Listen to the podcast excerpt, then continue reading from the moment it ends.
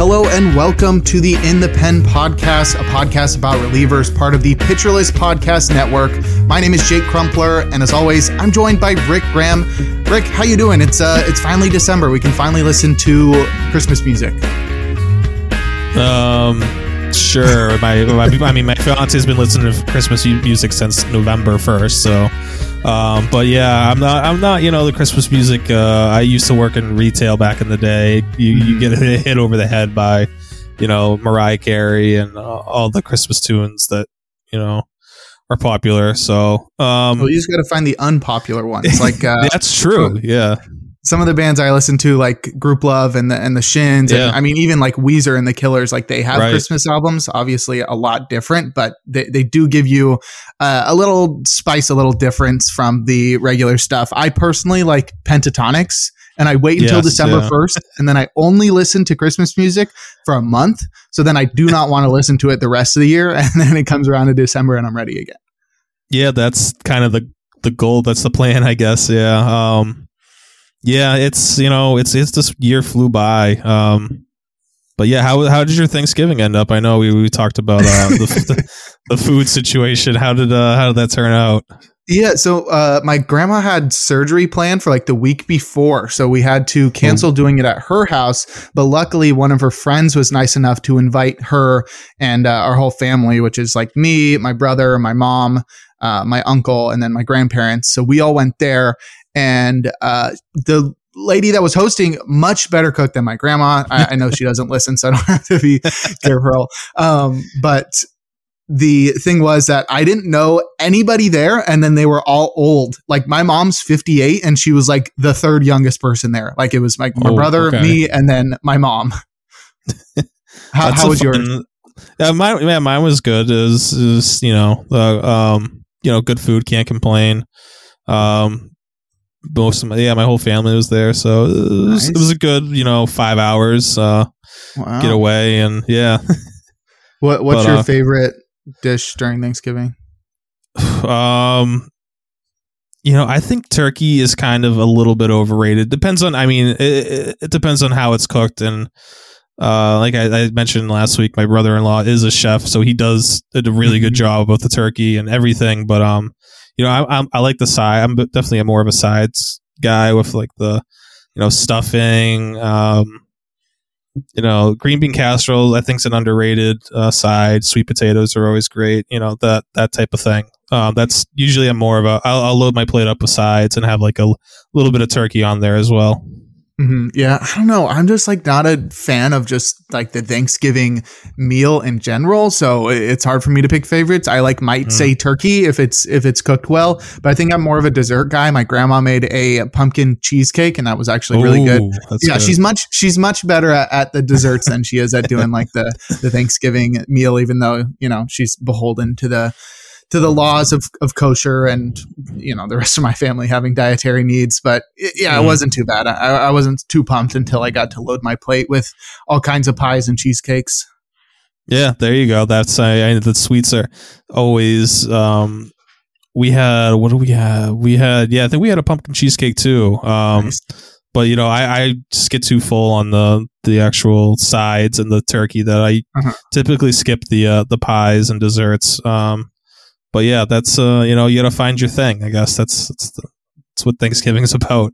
That's right. And you know what else is about finding your thing? Free agency. And we'll look at that transition. That's what we'll be talking about today. Last week, we discussed basically like all of the free agent relievers. We didn't go too in depth, and this week we will be doing a draft of the free agent relievers. Both of us will be putting together a bullpen of seven relievers, and by doing so, that'll allow us to dive deep into 14 relievers. We'll see.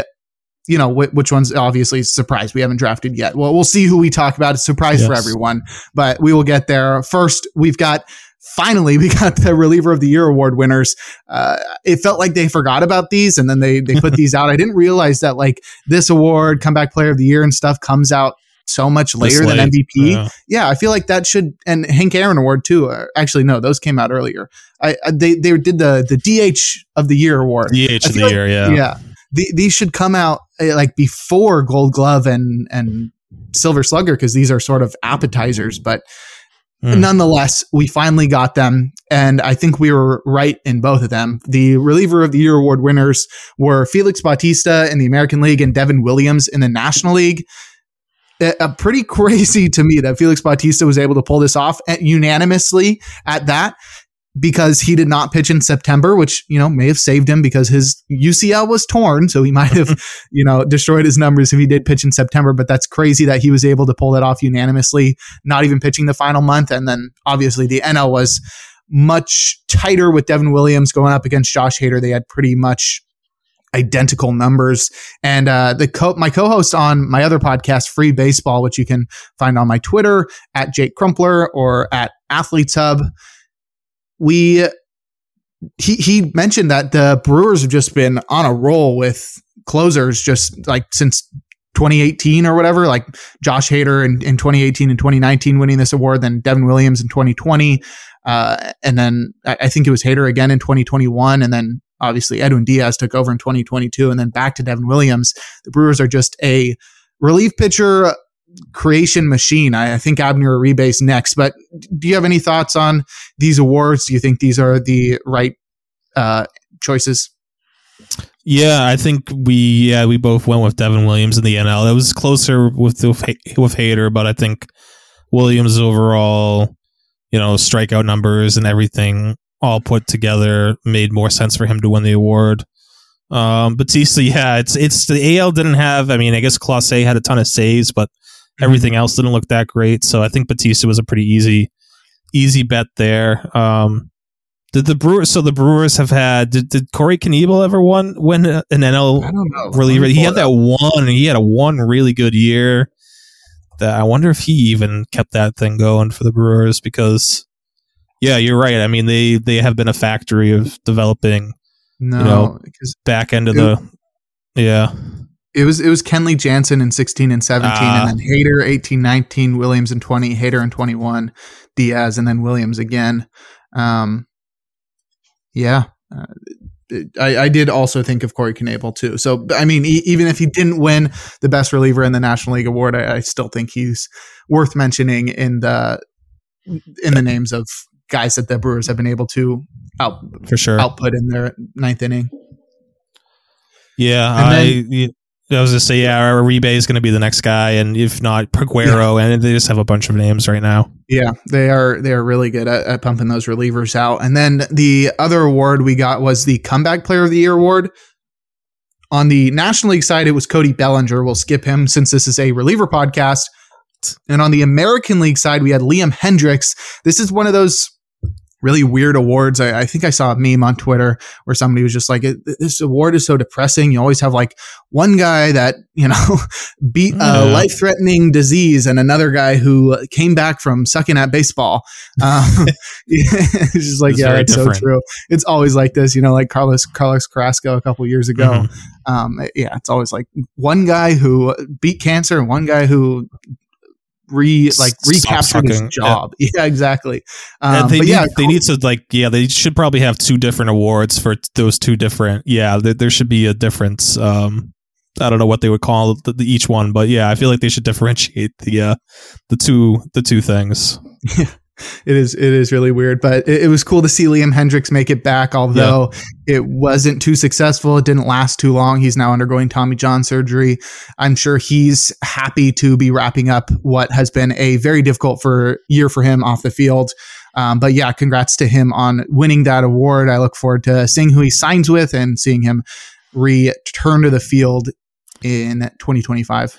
I mean yeah hypothetically he could win this award two two year two out of three years Yeah. if he comes back in 2025 um looking like the same guy he was uh you know the last couple years so I mean, with Yeah. the amount of guys that have undergone Tommy John surgery this year, he, Yeah. he's going to have a lot of competition in 2025. that's that's true that is true Yeah. So luckily, uh, nobody's getting Tommy John surgery right now, at the very least. I, I, I feel like there was one guy who just like just got it, like posthumously after the season ended. And I cannot remember who it is. Oh Uh, yes, oh, exactly. yeah. Oviedo, yeah. Yeah. That, that was that's so weird. Like, how do you like? Aren't you taking time off? You're just like, oh, now that I'm not throwing, my elbow really hurts still. They must, yeah, he must have just not, yeah, they must have just found something after, like a post post season uh checkup or something. Yeah, that that, that is yeah. a little strange, but I'm sure, yeah, it it does happen.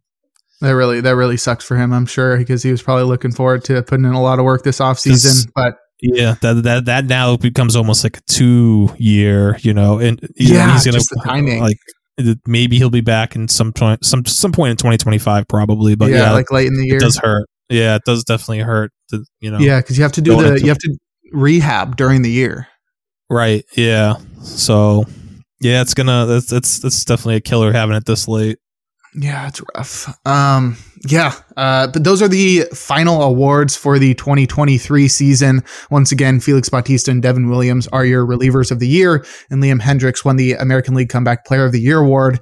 We'll now turn to the transactions. And while they have sort of been more notable across the board. They have not, that's not been the case for relievers. We really just have two notable transactions, and really only one of them is going to be people that are uh, a player that people are familiar with. We'll start off with the trade that the Diamondbacks and the Mariners did. And that one included the Diamondbacks trading Carlos Vargas and Seby Zavala to the Mariners for Eugenio Suarez. We'll focus on Vargas since he is the reliever of the deal. And he's actually pretty interesting because he throws really hard. And obviously, this is somewhat of a salary dump because I think Suarez is maybe worth more than, than Vargas and Zavala. But I really have faith that the Mariners are going to turn Vargas into somebody really good. Yeah, it's a good landing spot for him. It's a you know they're not the Brewers or the Rays maybe, but the Mariners have have done a great job with um developing their bullpen and you know whether it's Munoz or Matt Brash or you know even before he got hurt, Penn Murphy and you know guys like that. Um, I think Vargas is a, a very interesting name to get into the mix there.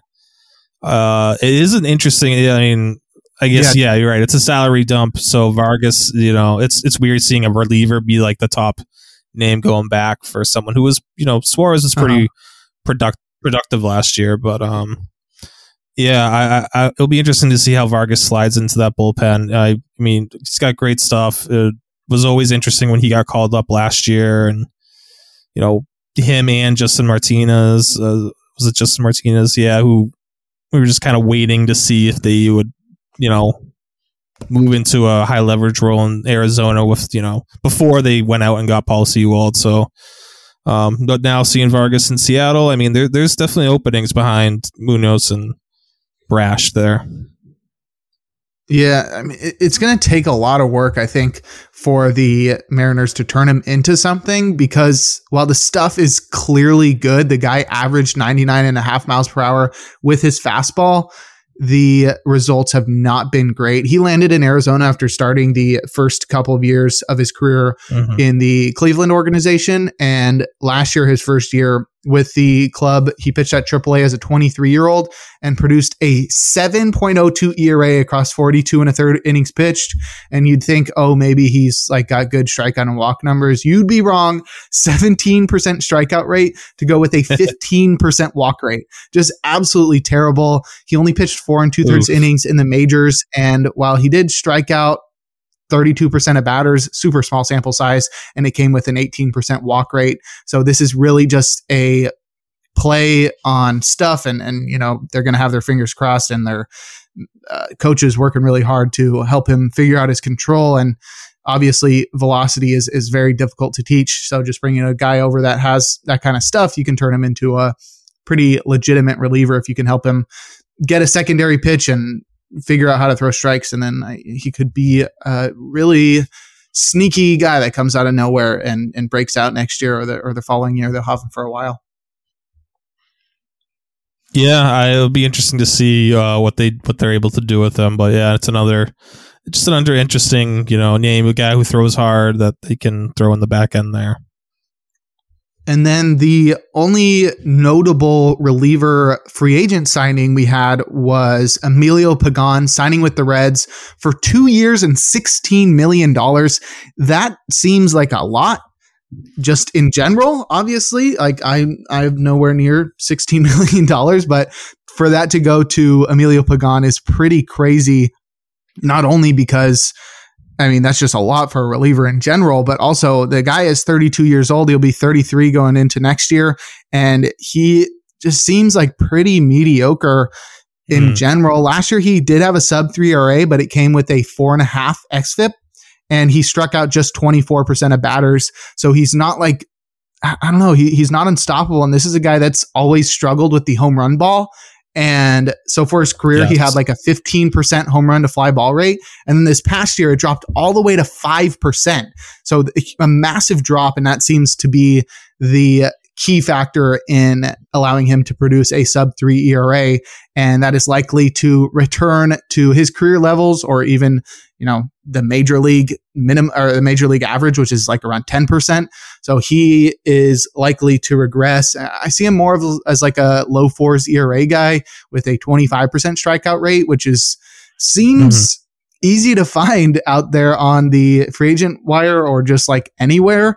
Um, in AAA, that just seems like replacement level reliever, but somehow he gets $8 million a year first of all, what are your thoughts on this signing for the Reds? Where does he figure in there? And then also, what do you think the cost of this deal? How do you think it affects the prices we're going to see for the rest of the free agents going off the board this season? Yeah, I mean it's a lot of money for. First of all, it, it does on paper at least it seems like a terrible fit for him to be in Cincinnati yes, in that ballpark. Exactly. Um, yeah, like you mentioned, the, the K rates are very middling. Uh, the, his hard hit the home run rate came down last year, but the hard hit rate did not. And um, mm-hmm. his hard hit rates were very, very bad. Of forty five point two percent hard hit, ninety point six percent average exit velo, and he doesn't get a lot of ground balls. I mean, thirty two percent ground ball percentage. So there's a lot of hard hit fly balls uh, from him, and now he's going into Cincinnati, where that's like the, the, obviously the last thing you want to do. That's you don't want to do that anywhere, but in Cincinnati, you're going to get burned more often than not. So um, it is an interesting, especially this early before anyone else. Maybe it feels a little bit panicked, a little, a little rushed. I don't know. Yeah.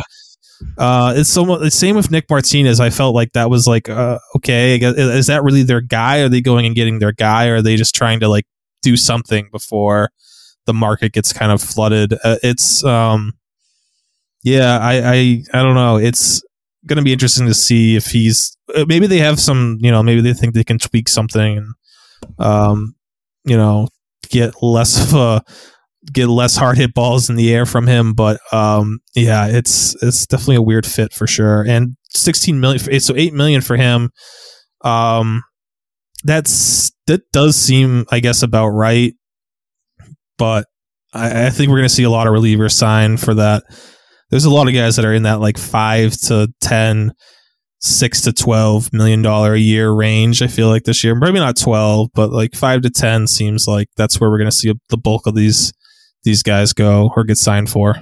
Yeah, I, I don't I don't know. It seems like a lot to me, mostly because I was looking at MLB Trade Rumors uh, top free agent predictions where they do contract predictions for the the top free agents. Yeah. Um, I'm trying to pull it up again. Uh, but they I don't know if they undershot relievers across the board or if this is setting a new high because if you look at uh, someone like Robert Stephenson or, or Yariel Rodriguez who are, you know, not the very tier, not Josh Hader, um, they are not they weren't projected to make that much. They had Robert Stephenson at four years, thirty six million.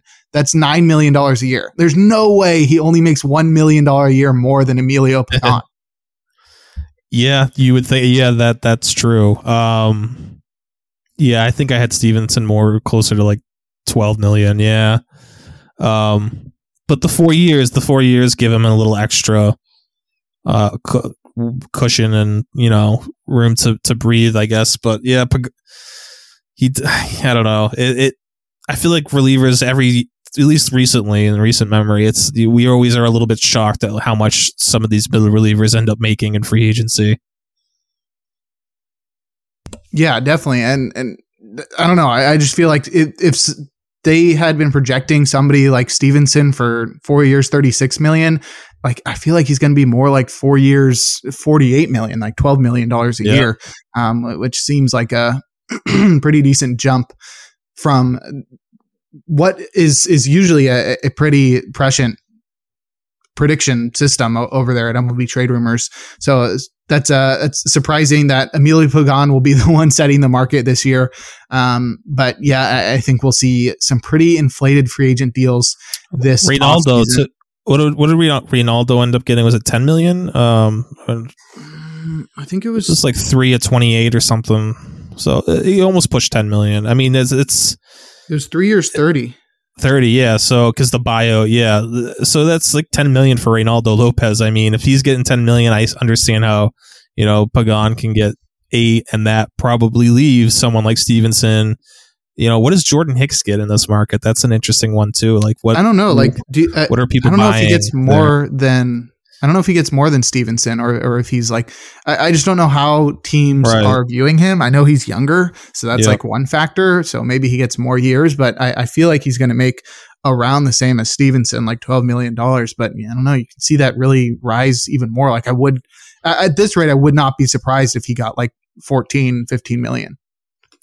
Yeah, I could definitely see that. And, you know, I think even in recent memory, it's like, um, you know, Kendall Graveman signing three years, twenty four million, eight million dollars for like someone like Kendall Graveman who came had one decent half season and then you know he's making eight millions. I feel like that was kind of the start of a trend of middle relievers, just you know getting if you have one you know one and a half one good season you're and you're not 35 or older you're going to get you know 8 million in, in free agency as long as you're healthy i feel like and can give you know good middle relief innings yeah, I got to start pitching. I could use eight million dollars. Um, yeah. yeah, but that's uh that's Emilio Pagan to the Reds. Actually, like where where do you think he fits in this bullpen? It's a it's a pretty shallow bullpen. Like obviously Alexis Diaz is going to be the closer. After that, though, it's basically open waters. You got Lucas Sims, but he cannot stay healthy. And I like Tejay Antone's there, but he's in the same boat. Is Emilio Pagan the top setup option in Cincinnati? I think right now uh, it would be safe to assume that, um, like you said, yeah, Antone and Sims are wild cards, and the rest of it there's some upside with like Cruz a little bit, but um, uh, yeah, it, it depends on. I guess it depends on kind of how how is the how is the rotation gonna shake mm-hmm. out and we're assuming Nick Martinez is going to be a starter only, right? I mean, that's mm-hmm. he's not going to go back and forth like he did in San, San Diego. Um, Got it. So yeah, I, I think Pagan is clearly the setup guy there with Sims behind him um, at the moment. Yeah, that that makes sense to me. Uh, will be it'll be interesting to see if they move one of their starters to the bullpen or if they sign somebody else because they they definitely have a lot of arms none of which stand out uh, at least the ones that aren't currently in the rotation. And uh, there's still a lot of relievers out there on the market. And that's exactly what we will be talking about today. And before we get into our draft of the free agent relievers we're going to take a quick break And we're back. Jake Crumpler here with Rick Graham on In the Pen. It is time to draft the free agent relievers. We will both be drafting seven relievers to fill out our bullpens, and we'll be picking from the free agents, obviously. I think the way we choose who goes first is we use Google's coin flip. Uh-oh. And uh, I will let you call it uh, give me a sec. It's flipping already. Um, I will let you call it.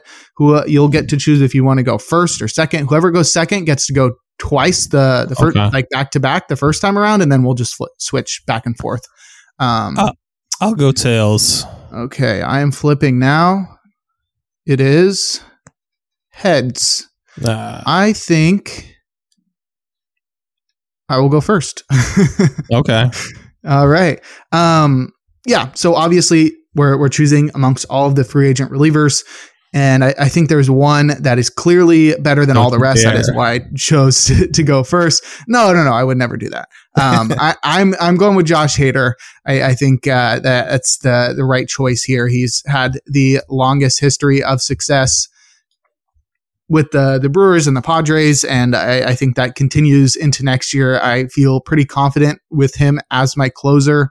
Um, yeah, I, I don't know. I I think there there is a case for other guys, but with the way that Josh Hader has pitched for the entirety of his career and the lack of left-handed relievers on the market, I think that bumps him up even more so because, you know, the drop off from him to Aroldis Chapman is pretty massive and he can still be a legitimate closer as someone with a lot of closing experience.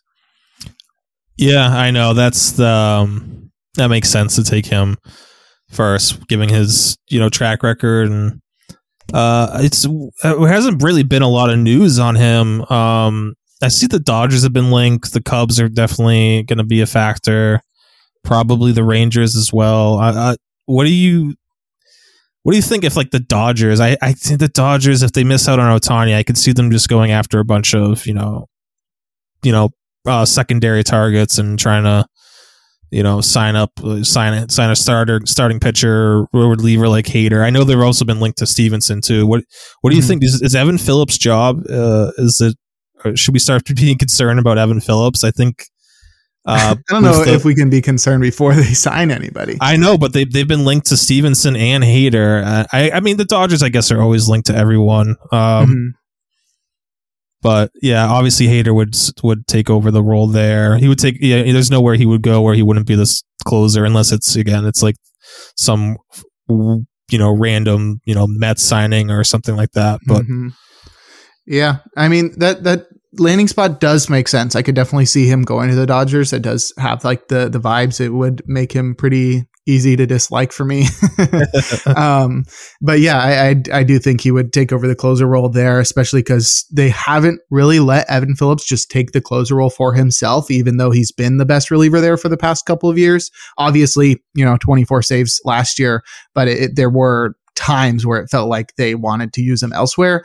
And I, I think that's probably a case of, you know, the rest of that bullpen wasn't as trustworthy as it's been in years past. So they wanted, they needed to use him in high leverage and that took him, obviously takes him out of the closer role from time to time. But Josh Hader being the clear cut closer there would allow Phillips to move into that high leverage role. So yeah, that, that actually does make sense. I still think he's going to the Cubs. The need for a reliever there and uh, a lefty reliever at that is massive. And with Craig Counsell already uh, at the helm there, it makes sense for Hader to go there because he has familiarity with Craig Counsell. But well, we will see how that turns out I, don't know. It's the bullpen in, in LA might get stronger this year now that they're finally getting guys like Treinen and Feyereisen back from injury. Mm. Yeah, I, their bullpen isn't. I mean, I'm sure they're going to add. They're the Dodgers. They'll spend money. They're going to add someone there, but they don't. don't feel like they. This is a necessary. Like they don't need to go out and get a guy like Josh Hader to to make that bullpen complete or anything. I, I feel like they're you know, Alex Vesia had a really good second half. Um, mm-hmm. Ferguson, Ferguson's another good lefty. Didn't Vesia have like the best PLV? Yeah, and this, uh, um, maybe uh, yeah, for the whole season too. And his second half numbers were really, really good. And he was someone I was high on coming into the season, and because he had a really great, really great twenty twenty two season as well. So, you know, Ferguson's another lefty. Graterol, we know what he does. Um, and then yeah, Treinen and, and Feyereisen as well. Um, they're they're gonna add someone there, but I, I don't think it needs. They don't I don't think they need to spend like whatever a hundred million dollars or whatever it's gonna take to get Hader. Oh, what the heck? Alex Vesia went to uh, Cal State East Bay, which is like right where I grew up. Um, Interesting. So, who did they? Uh, who did they trade?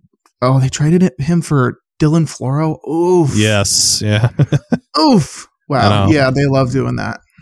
Uh, the Marlins could use an, another left-handed reliever down there. Um, yeah, that's but, right. They really could. Um, he did have the number one PLV, five point five five last year. That's uh, yeah, that's pretty interesting. Though I do not see him getting many save opportunities. He is no. an interesting guy for holds. But right now we're doing a free agent reliever draft.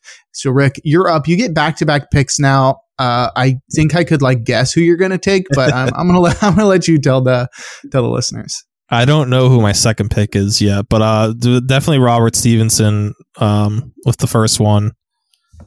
I um, I mean, I guess I can keep talking about him. Um, he, you know, obviously the things changed when he went to Tampa Bay. Even before, even with baking in the whole season as a whole, even with his mediocre, you know, time spent in Pittsburgh, he, he still finished the year um, first amongst relievers in whiff rate, swinging strike rate, and CSW.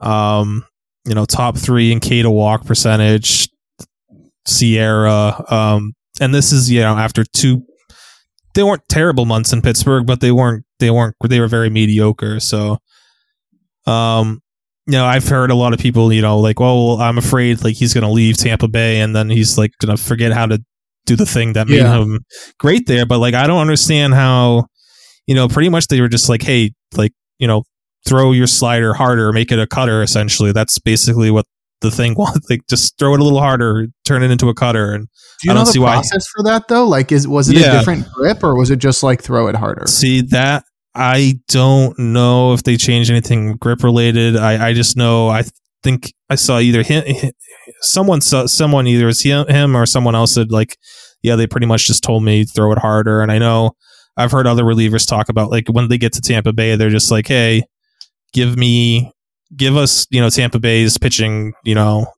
um, staff of you know analytic guys or whatever not whatever. We'll just tell them like hey welcome here.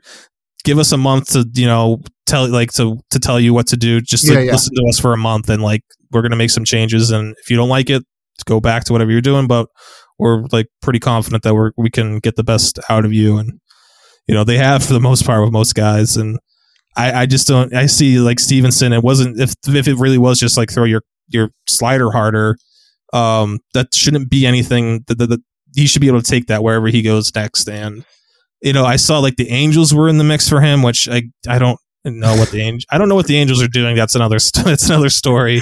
But um, at first I was like, oh no, that's like the worst place for any pitcher to go. Um, but there could be you know that could open up like the closer role for him because uh, I don't have faith in Carlos Estevez and you know, Ben Joyce is still not someone I have faith in as well because he can't stay healthy and he can't throw strikes. So yeah. Stephenson could get early save chances if he ends up in LA with the Angels. With the Dodgers, I'm not so sure. I I, I don't know if they would prefer him over Phillips or not. Probably feel more confident about him like maintaining the success yes, that he had exactly. in, in, Tampa Bay. So right. Th- that's why, like, I think a, a, grip change I would feel more confident about because it's like a it's like a physical thing. It's not just like do this yeah. better, like m- move your body faster, throw it harder, like try harder. I, I it just that seems like a like such a I can't can't think of the word, but that that's that's sort of the, the vibe that I'm getting with what that is. It's like it, you can't grasp it; it's not there. Um, but mm-hmm. if you if you're changing the the grip a little, like that's something that's easy to take. It's not like you're just going to forget. Like oh shoot, like where was I putting my fingers on this? Oh man, I can't remember. Like there's not too many ways to hold a hold a slider, but I, I would feel more confident if it was something uh, more physical, like uh, a grip change. But you know, I, I would feel more confident if he did go to a, an analytically focused team like the right. Dodgers, but I, I don't know. I, I, think ALS is a good fit for him. I, I think the Rangers are going to go for him just because they'll miss out. Or in my eyes, I, think they'll miss out on Hader, and then uh, they'll go after I, I don't know either Stephenson or Hicks. But Hicks, Hicks, I have a, a different idea of where he might go. But uh, yeah, Stephenson. If it was really just the cutter change that like altered everything and he's able to carry that over, there's no reason to suggest that he's not going to be good again. But I, I, have a feeling that the landing spot's going to be pretty integral in how confident I feel about him maintaining that in 2024.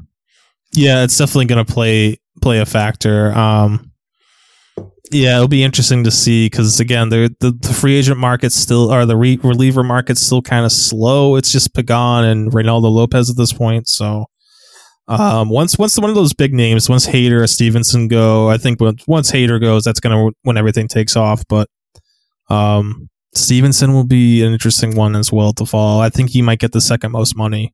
Mm-hmm. Um, but I think you know you just mentioned him. I think I'm going to take him second, and that's Jordan Hicks because I think if we're if we're building a bullpen right now as if we were building a major league bullpen, this is kind of like I, I like I, I feel like Hicks and Stephenson are kind of two different um they attack differently. If, you know, Hicks has a 105 mile per hour sinker where Stephenson's just spamming that hard slider cutter uh-huh. um, over and over. So you get two different, you know, looks here. Um, I, I was really impressed with Hicks being able to up his strikeout rate last year. Yes because that was always the thing with him. It's like the stuff's awesome, obviously, but mm-hmm. the strikeouts, you know, I know it was still only twenty eight. I don't know, only, but twenty eight point four percent. That's that's good. It's not you know, great out for a reliever, you know, anything over 30% is when it's like, okay, this guy's, you know, kind of, you know, in special territory. So, um, but still, it's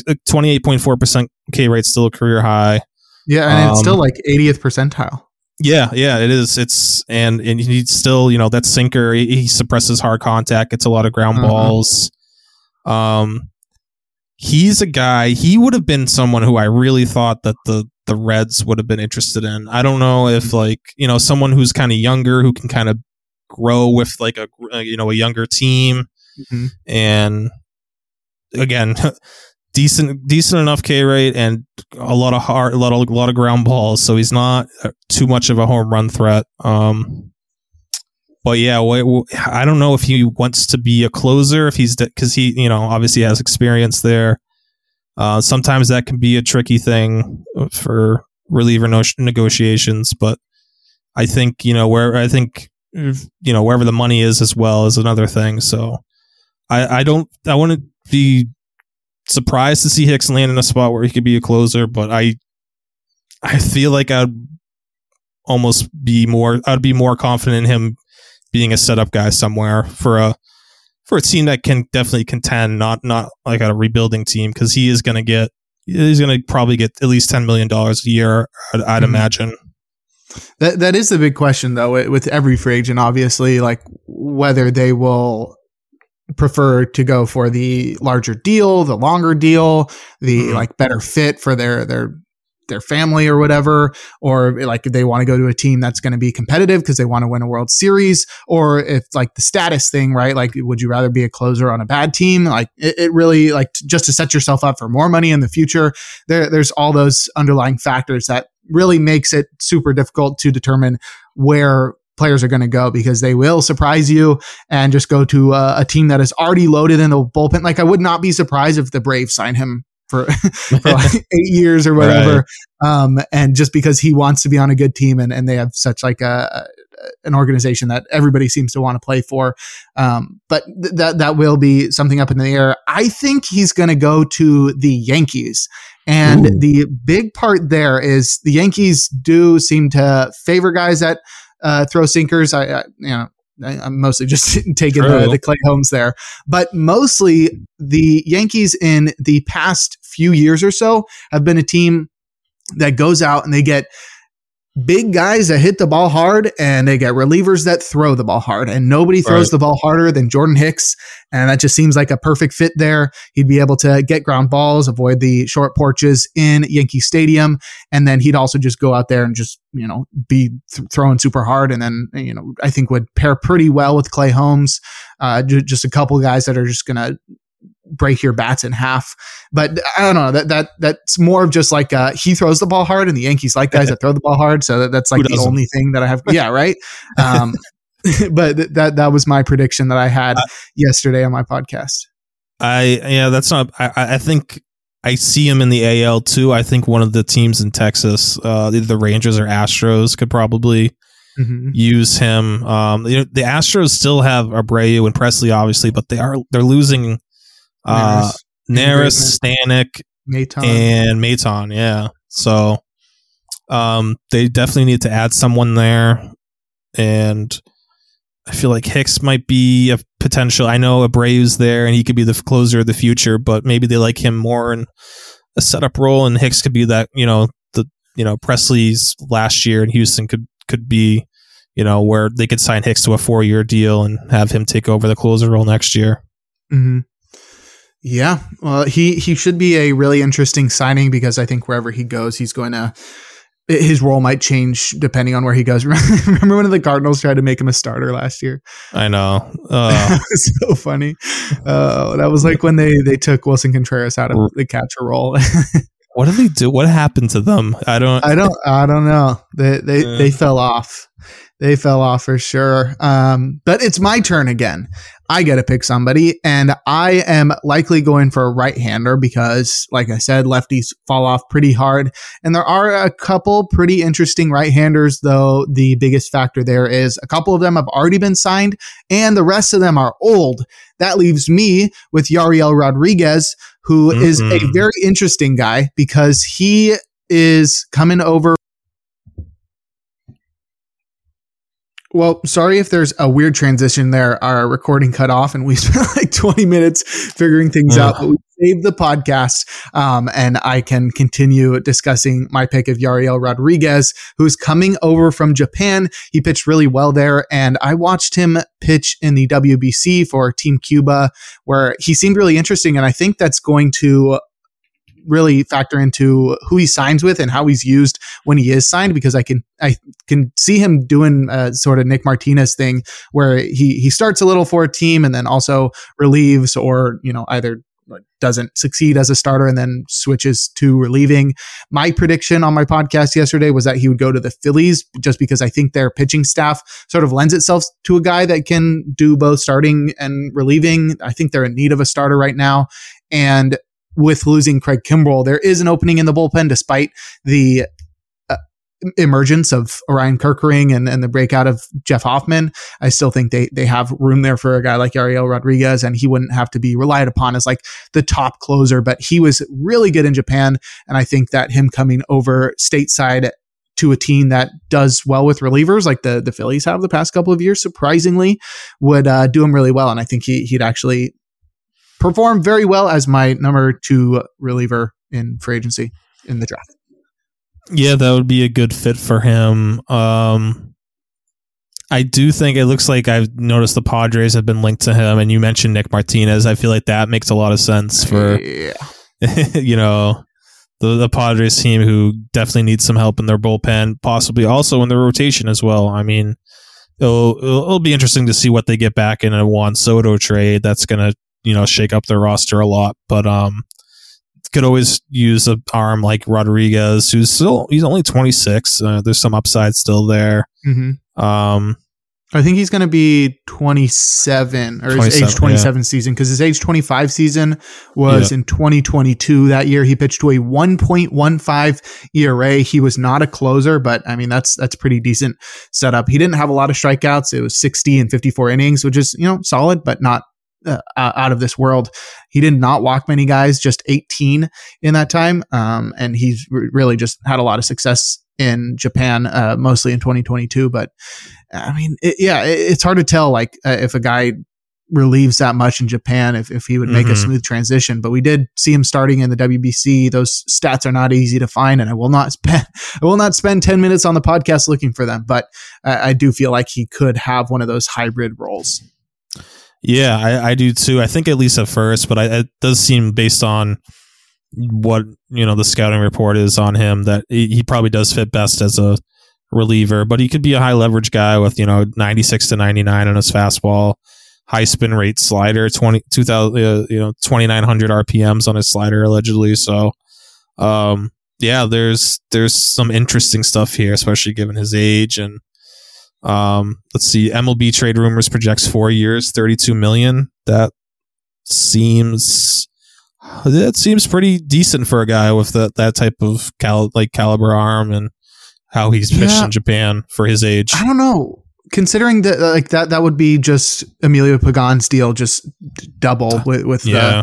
the uh, the AAV. But I, I don't know. I, I, feel like with his ability to ability to start, he either gets one of those deals like Nick Martinez and Seth Lugo had, where like mm-hmm. they make more money depending on how much they start, or he just gets more money overall because he has the ability to start. And, and I think it'll be up to whatever team signs him, or maybe up to Rodriguez to choose a team that prefers him as a starter if that's what he prefers to do.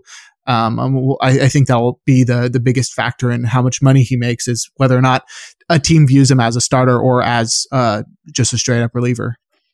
Yeah, for sure. So, um, are you? Do you take a second guy now, or oh, now, now we just go back and forth? We're going back and forth. Oh no, so yeah, so you're up. Put me on the clock. Um, See, yeah, it's take, hard because the rel- the right-handed relievers are like better, but they also are just old and not exciting, and then the lefty relievers are the same but worse. Um,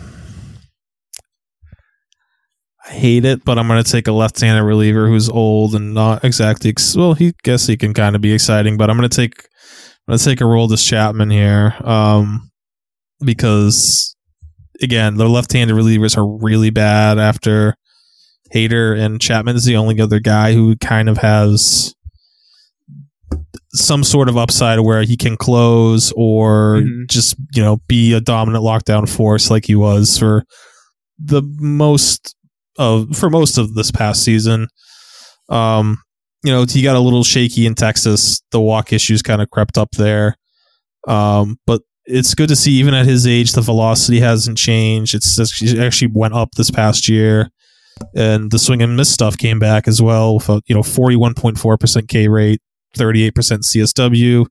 Uh, it's always going to be a command issue with him, and I think you know that. You, you you know when you're, I don't think he gets a job as a closer. I, I think he's still like a high leverage guy where you just have to know if like he if he doesn't have he, there's going to be nights where he doesn't have it. He's if you leave him in there, he will walk three straight batters, and you just got to know like okay, he like we got to pull. You got to have a quick trigger. I feel like with him and make sure you have some options, you know, left in your bullpen when he is pitching in games. But when he's when he's on, I mean, he's unhittable. Especially, I mean, lefties are not gonna are, aren't able to touch him. So mm-hmm. and righties when he's you know again when he's locating his stuff. So um, as far as upside goes, I, I'm gonna go Chapman just because of the lefty left-handedness and I guess the the closer, um, you know, uh, um, experience history he has.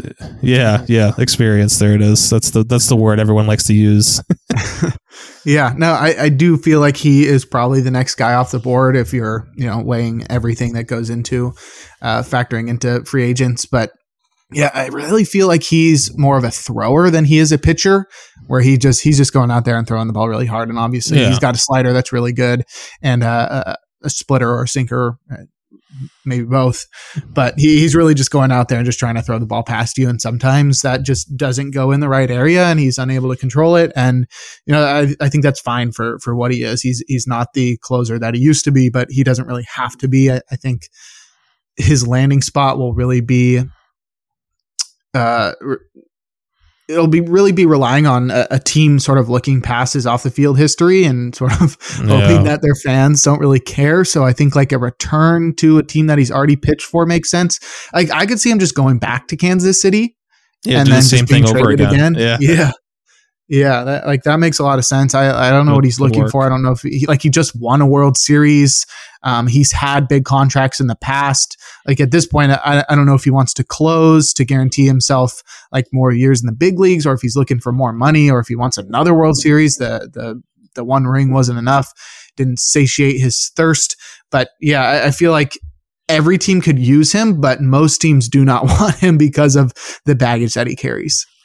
Yeah, that's totally understandable, and it's yeah, it's gonna make you. I there's no way. I don't think there's any way he's gonna get more than a one year deal again. I feel like he's still he's still kind of on that you know one year prove it um type level where it's probably going to be more it's going to be more money than he got last year from the the mm-hmm. Royals mm-hmm. but I still can't see a team go into two two plus years with him. Yeah. Well, that leaves me with the next pick, and I'm going with a righty again. And it's really difficult to pick, but I feel like a lot of these are a lot of these guys are going in one direction, um, and a couple of them are going in the opposite. And when I say one direction, I'm not talking about the band. I'm talking about guys going in, uh, going downhill, going into the latter years of their career. But I'm picking a guy that is in his mid 30s but uh, I feel like has been on the right way, on the right path to continue to pitch well in his mid 30s, and that's Hector Neris. He will be 35 next year, but he was really good in 2023 1.71 ERA, 1.05 whip. He had a boatloads of holds and a, a 28% strikeout rate, which is pretty decent. I feel like he doesn't have the best underlying numbers, but the swing strike rate suggests that the strikeout rate will stay and his ability to suppress hard contact is is very solid. I do not think he's going to be a closer, but he is like a solid number three option. And if Yariel Rodriguez does end up being a, guy that in my hypothetical bullpen is not somebody I can trust in high leverage, Hector Neris definitely is somebody that I can trust in high leverage. And obviously, there are other guys out there with more closer experience, but that's sort of what factored into that. Is Hector Neris is he's been I don't know. He's had save opportunities in the past, but he's never really yeah. been like a clear cut closer. So I feel like he works better as a setup guy. So he, with Hader locked into the closer role, I feel good with him as my setup guy. I mean, he had a, a three year stretch where he had, I'm trying to do math real quick here. Uh, I'm not going to be able to do it. Um, he had like 50 plus saves for the Phillies in the mm-hmm. three year stretch. So, um, yeah, he definitely has closer experience. I, I, I think he's an interesting person. I, I think he wants a multi-year deal, which uh, might throw this off. But I yeah, feel like I mean, that's why he opted out. Yeah, I feel like it'd be an interesting stopgap in Baltimore for you know with Bautista out for the year. I feel like over Kimbrel, I would rather take a chance on Neris, or over over David Robertson, I'd rather take a chance on Neris. Like why? You know, I think you're gonna have to give him three years, and you're gonna you know, but then he just transitions into a setup guy in front of Bautista mm-hmm. next year, and I think it would work out as long as everyone you know involved is okay with that. So, um, yeah, I, I think he's definitely one of those guys who's almost guaranteed to go to a, a contender, and probably probably not a save situation unless it's Baltimore. But it, yeah, he'll, he'll, be one of the better setup men in baseball again, as as he has been the last couple years in in Houston. Yeah, I think the biggest concern with him though is that his velocity has fallen off pretty dramatically. Yeah. More so on his splitter, it fell off uh, full two miles per hour, and the four seamer dropped a mile per hour as well. Um, so that's sort of a concern across the board. But the fact that he was still able to pitch really well, and obviously he's not going to be like a sub two ERA guy again. He had a 4.58 xFIP last year. I do think that he he's able to outpitch his peripherals because of his ability to induce weak contact. As long as he doesn't go to a hitter's ballpark that, you know, d- punishes guys for allowing a lot of fly balls because he is a fly ball yes. pitcher, I, I, I think he should be pretty solid and that was his issues in Philly. But he, you know, Houston's kind of, you know, it's not exactly pitcher friendly as well. So uh, he was able yeah. to contain. Maybe it was, it was a little bit of luck involved. I mean, that, that's going to happen there's, you know, bad luck and good luck involved with guys like this. Mm-hmm. But um, yeah, I, I think yeah, ballpark will be a factor, uh, as will team context and you know just what what type of you know bullpen he ends up in. Mm-hmm. Yep. Uh, so we've both drafted three guys, and before we move on to the final four picks for each of us, we're going to take our final break. And we're back. Jake Crumpler here with Rick Graham. We are drafting bullpens amongst the free agent relievers. So far, we've each picked three guys. I went with Josh Hader, Yariel Rodriguez, and Hector Neris. Rick has gone with Robert Stephenson, Jordan Hicks, and Aroldis Chapman, and he is on the clock again. I'm going to go with another ex Astro and Phil Maton. I think for yep. you know rounding out this bullpen, a guy who doesn't throw hard, but he still has you know great um, peripherals on his fastball. With you know he's kind of like a Paul Sewald light with the the gyro spin on his fastball that he he is able to locate up at the zone at like 90 miles per hour. That just baffles hitters. Um, had a 5.25 PLV last year, 16.4% swinging strike rate doesn't have a ton of high leverage experience, I guess. You know, two career saves, hasn't even really been a setup guy much. I don't know what his holds totals are over the years, but he's not a huge holds guy as well. So um, this is just bank, banking more on, first of all, what's left. And second of all, I think just, you know, someone who kind of is different from the rest of this bullpen. If everyone mm-hmm. else throwing 100 miles per hour here and Stephenson with his hard slider, it's, Maton gives a little bit of a different look. Um, yeah. He was also going to be my next choice. I, I, was debating between him and Neris, but I, I just went with uh, Neris's track record of, of being really good over the past few years. And and mm-hmm. the only thing that was sort of pushing me towards Maton was the age. And well, he will be 31 next year. That's I don't know good for a guy to not have declining skills. But I don't know what it is. He like really excites me going into next year just because I see the opportunity for him to be a closer somewhere for a rebuilding team that, you know, signs him either for one year or like a year in an option and allows him to save ball games and then go back out onto the free agent market with the closer experience behind him to earn him more money. I think the A's are a perfect fit for that just because they wouldn't have to pay him too much and it would sort of be like the Trevor May signing last year and they'd be able to, you know, put Maton's name on the map by getting saves, maybe gets an all-star appearance and then goes back out on the free agent market and then can get some money. But yeah, he, he's not like super exciting.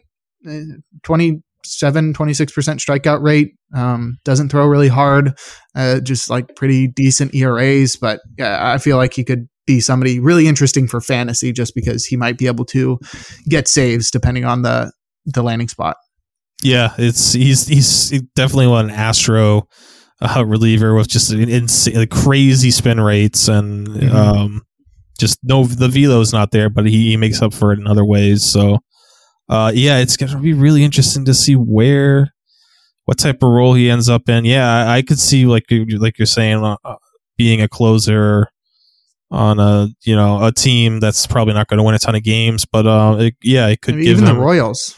Yeah, that could make some sense for sure. That'd be a great yeah. fit for him. So I am now back on the clock. And I'm sort of stuck in the same situation where I have all the old guys again and then all the uh, I don't know, high upside guys and uh, some lefties. I'm going to go with a guy that's more high upside because we don't really know much about him because he was pitching in Japan, and that is Yuki Matsui.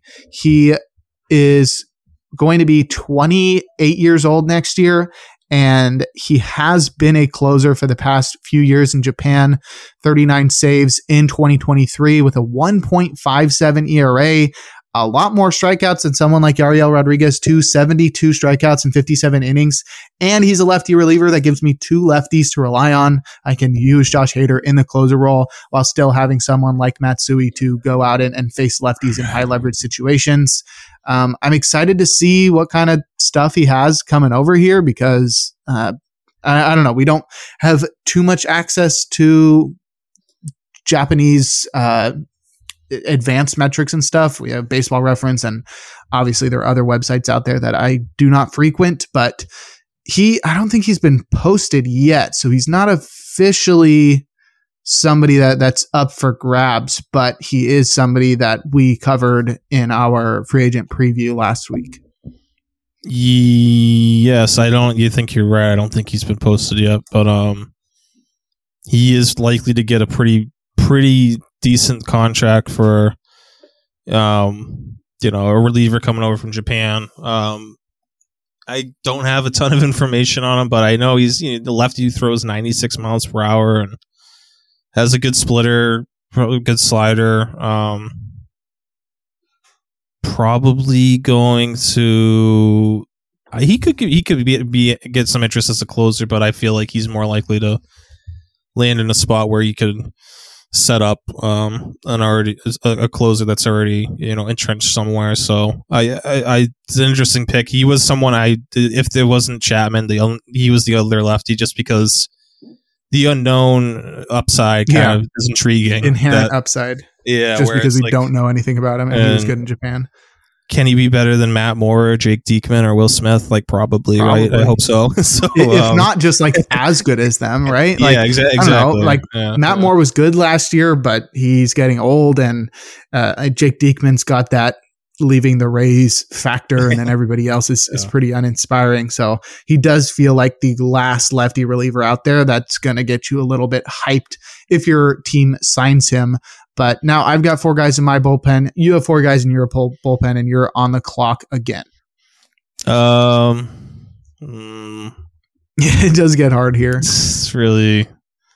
Uh, will take a chance on another veteran in Joe Kelly because his advanced metrics are telling me he's better than what he is, and I still have a little bit of faith for him, um, despite the struggles he's had in the past couple years. I mean, for one, the White Sox are not helping anyone do anything better. So, uh, I and then he, he he didn't really have he got hurt before really doing anything in L.A. last year after the trade deadline. But um, I I still think that depending he and for in real life it's going to depend on where he lands, how his season goes next year because um he, I think a team like I mean it just seems like a team like if the Rays just got a chance to work with Joe Kelly, I feel like they yeah, could turn the him last into years like he's been so good, yeah, I but feel so like, unlucky.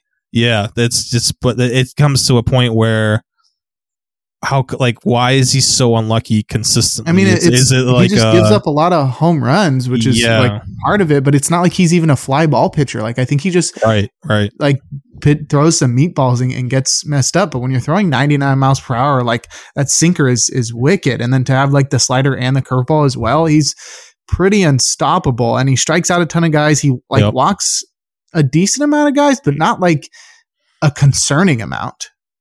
No, I mean ten percent walk, ten point seven percent walk rate is not great, but uh, it's just a little bit over ten percent. That's fine. You can work with that, especially given his thirty six percent K rate last year. So, yeah, I I would um I think he's more like his twenty twenty one self than um what he's shown the past two two seasons and. Um. Yeah, the Rays just make like a ton of sense here. I feel like he would be an elite setup option there with you know between him, Adam, and then Fairbanks in the ninth. They they could have a really good, uh, you know, bullpen, and, it's not going to cost. He shouldn't cost a ton based on his ERA. I mean, ERA is still a thing teams look at, and they're Mhm. going to see six point oh eight or six point oh eight in twenty twenty two, four point one two last year, and you know.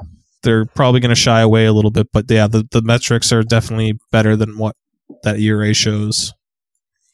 Yeah, I, I have to figure he finally has a, a, a year with good luck and, and gets that ERA under four. Yeah. But it leaves me with very few options left. I, I feel like I sort of have to go with one of the veteran right-handed pitchers because uh, I think the left-handed options are worse. Um, and you, I already have two lefties, so- and they're both really good. So I don't really have right. a need for another one. Um, but it is difficult to, to pick amongst these guys because uh, they're all so different. Well, before I was so rudely cut off once again by our recording software, um, I was talking about how it was difficult to decide between the remaining veteran right handed pitchers that were available. Uh, they are pretty uninspiring, and then the left handed pitchers might be worse. So I'm going with Craig Kimbrel. He does seem to me to have the highest upside. He's did fall apart in September, and I think that's because he pitched more innings than we've seen from him in a long time. He was at 69 nice innings last year, which is the most that I can see from his the seasons listed on his player page, which on pitcher list, which goes back to 2018. And so I think that's the biggest factor in why he fell off in September and, and lost his control because before that he was like a 10% walk guy, maybe even below that. And uh, he, he was striking out like 34% of guys. He was a closer for a playoff team that went all the way to the NLCS. And I still I still think he's he's really good just as long as he's got his mechanics there. That usually seems to be the biggest factor in him having success. So if he's got his mechanics down, he's got his uh he, he- he's got his head right. Uh, I think he can be a decent reliever and I think works pretty well as my number five reliever. Yeah, uh, I was thinking. Yeah, I was, you know, considering him as well at this point because it's you know it's disappointing how he finished the season, but yeah, it's you know he's not used to throwing that many innings, especially at his age. Mhm. That that definitely took a toll. So I think you have to be a little bit cautious of that when you bring him in and kind of know that you know for him to be at his best, you're probably going to have to be around like 55 to 60 tops, uh, you know, Yeah. innings next year for him. But that's certainly, I mean, you, you mean that's fine. I mean, Josh Hader only had like 55 innings last year. Um, it, it- it's it's doable, and he'll probably get a one year deal. Again, the Orioles do seem to make some sense there. Yep, that makes sense. To. Um, but there are other teams that could get in. I mean, what is what is he looking for? It's again, it's we talked about this a couple times. It's yeah, you know he I'm sure he could go close for he's a won a World team. Series, right? yeah he's So he's he- got a, fine. he was with the Red Sox. He Yeah, he does seem to money. sign with teams that are looking to win. So I, I feel Yes. like or- Orioles just makes like sense all around because it would allow him to close and go to a team that's right. winning a lot of games. Yeah, I- feel like that's the the, the team that makes the most sense. But there's o- there's definitely other options. And if he, you know, what what maybe now he's looking more towards like what is you know what does his career saves totals look like? Is he Yes, It- exactly. it matters to some guys? So like maybe you know just making sure that he he has a closer role somewhere uh, could Uh-huh. be a factor. But yeah, it's a it's a good pick. I think there's still definitely something left in the tank there. He, uh, as long as yeah, you just gotta be careful, manage manage innings with him, and don't Mhm. overwork him. All right, back to you. Two more. Um, do want to add another lefty, but I might wait on that. I Careful. okay. Yeah, I think I think well, you told me you got two. I don't know if you're gonna add another. Hey, one. maybe I was trying to throw you off. I mean, at this point, it's just pick a pick a name out of. No, I, I do have a lefty in mind, but I will go with, um, I'll go with Keynan Middleton. Um, I think he's going to be an Nice. underrated reliever in free agency this year. A, you know, he had huge numbers between the White Sox and the, and the Yankees as far as you know underlying metrics go. Um, thirty point two percent K rate, thirty six percent whiff rate. He kind of changed his approach, um, which is interesting. He started, you know, forty three percent changeup usage, which before last year he had never been above eighteen percent, twenty three percent in twenty nineteen, I guess. So yeah, he really upped his changeup usage last year, and um, kind of became a, three, a true three pitch reliever with his changeup, slider, fastball. Threw the fastball twenty six percent slider 30% of the time. So three pitches to get batters out, to get lefties out, to get righties out. I like the having the changeup guy with strikeout numbers in the back of the bull or in, in this bullpen with everyone else here. So yeah, I, I think Middleton's a sneaky, sneaky reliever in the free agent market and interested. I mean, he should to me. It's like I, I don't see why he can't get the same kind of deal Pagan got, but I don't know. Uh, maybe maybe he goes for a one year deal with a team that needs a closer to try to boost his market as well. Sure. Sneaky is right. I don't even see him on our list. I don't think that's what I noticed. I know that's kind you of unfair deleted to his you. name off there, No, so I, don't- wouldn't. I don't know how. I, so I, I took the free agent list from. I, I had to double check that it's a free agent. Yeah, I did too Uh, because I thought you were pulling a fast one on me. Uh, he must have. Uh, he must have either gotten deleted. Yeah, I must have. I don't know what happened there. That's that's, so. Fine. Yeah, we could put an asterisk next to it. No, it's fine. that is fine. I did. I did not see Eight- him, but 18.6%. good on. Eighteen point six percent swinging strike rate over fifty innings last year. So you know. Yeah.